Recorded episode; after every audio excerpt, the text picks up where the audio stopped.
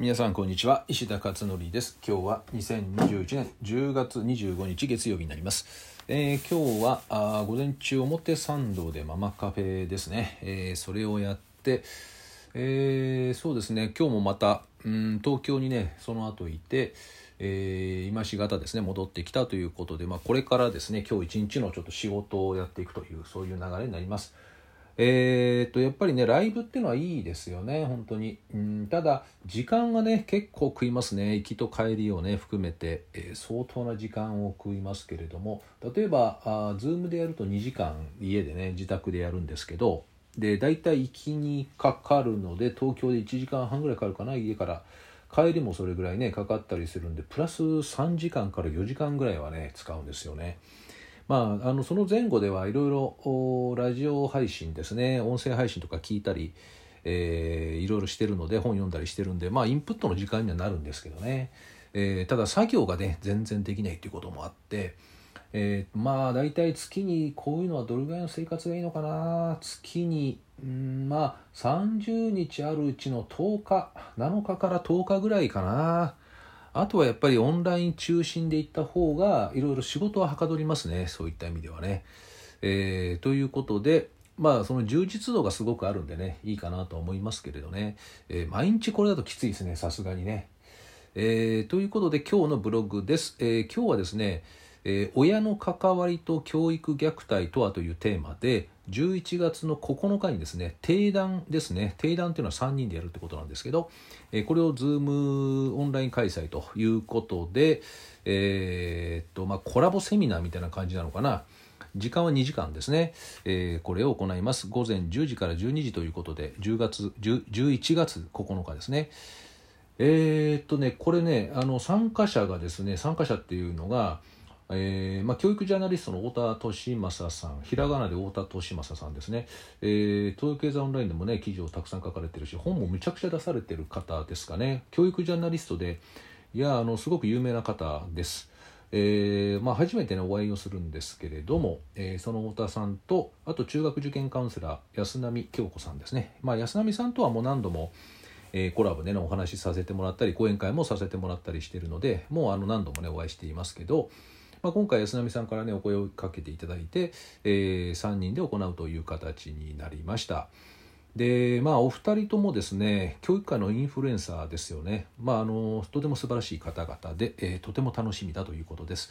えー、内容がね教育虐待だけとももちろん関わらないんですけどまあ、あの中学受験に関して、えー、太田さんも安波さんももうあのプロ中のプロですので、まあ、実態もすごくね把握されてらっしゃいますしあの一方でその中学受験一辺倒で行くべきっていう話では全然ないんですよね。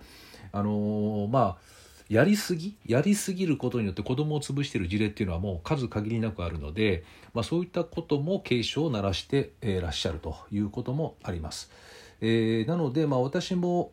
中学受験関係は専門ではないけれども、まあ、これまでたくさんいろんな、えー、ケースは見てますけどね、えー、でそんな中で中学受験型とあと高校受験型とねこの早咲き遅咲きっていう2種類のタイプがあるという、まあ、この辺りについてはこれまでもねいろんな講演会でお話をしていましてあと中学受験系にかかわらずかな中学受験にかかわらず、えーいろいろその教育に関してですねこうやりすぎ、まあ、ただのやりすぎぐらいではなくて異常なやりすぎっていうケースも、えー、相談としては、えー、そこそこ受けます。ママカフェではあんまりないかな。ママカフェではないけど、あの、メールの相談ではですね、ありますよね。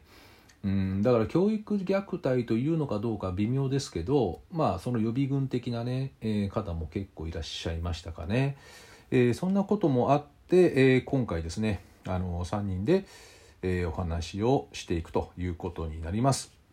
えーと、これね本当にあのめったにない多分この3人なのかなっていう感じがしますし、えーと、これね、えーとまあ、オンラインで Zoom でウェビナー機能を使うらしいのでウェビナー機能ってことは何かというと皆さんの顔は出ないんですね。参加者の顔は出ないので、えー、あの非常に気楽に参加できます。Zoom なんだけどねウェビナーっていうのを使うんですね。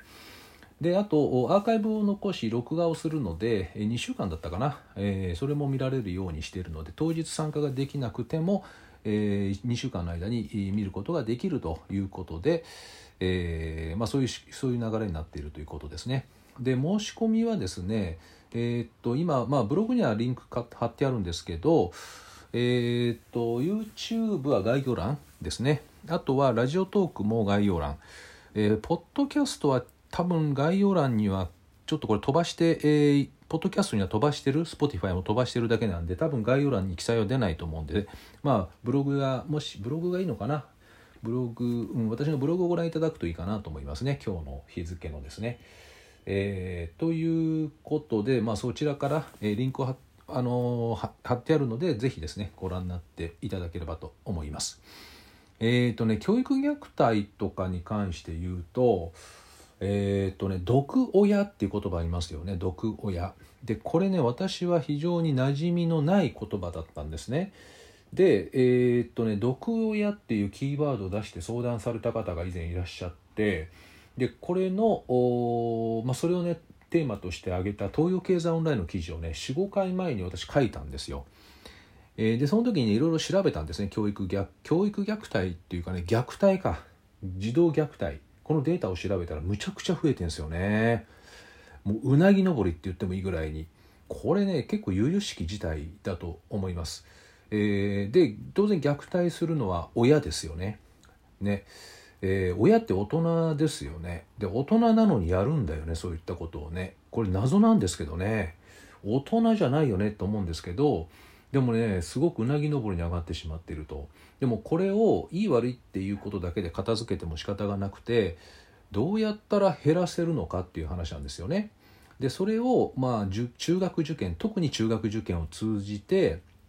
えー、教育的な虐待としてえー、親がですね手を出したりもしくは暴言を吐くとか、えー、子どもの心をもうズタズタにしていくみたいな、まあ、そんなことをやってしまうことまで発展しているということみたいですね。ただ割合としてはねあの確かにね虐待も数は増えてるけれども全体からの割合で見ればそんなにないんだろうとは思うんですよ数としてはね。でも本来あっちゃいけないんだよねああいうのってねゼロじゃなきゃいけないものなんででそれがやっぱりこう増加傾向にあるっていうことは、えー、おそらく今の世相を反映していてこのイライライライラする環境下っていうのかな人間ってイライラしたりとかあの焦ったりとか他者との比較っていうのをやるとですね、えー、もう尋常ならざる言葉だったり行動をとっちゃったりするんですよね。えー、なのでこの大きな原因の一つとして言われてるのが核家族ということで、えー、いわゆる孤立化ですよね。で昔はじいさんばあさんたちがいたりとかして何かしらねこう補完関係ができていたということなんですよね。で大家族主義の時はですねだから面倒を見るのも誰かが見てたりするし介護保育っていうこの2つの世界が家庭内で完結していたっていう話なんですね。で今それがもうみんな世帯が分かれてバラバラになっているのでそうするとそれを外注しなければいけないという状況になっているとで外注できなかったりとかえものうまく進まないとか悩みが出てくるとですね孤立をするということですね。でネットで調べて、えこういう時どうしたらいいかってネットで調べてもいいんだろうけどもネッとって膨大な量の情報なのでどれが良くてどれが間違ってるかっていうこともよくわからないしで片っ端からやるとですね、えー、物事のこの本質がもしわからない見抜けないと片っ端からやることによって振り回されるっていうことが起こるんですよね。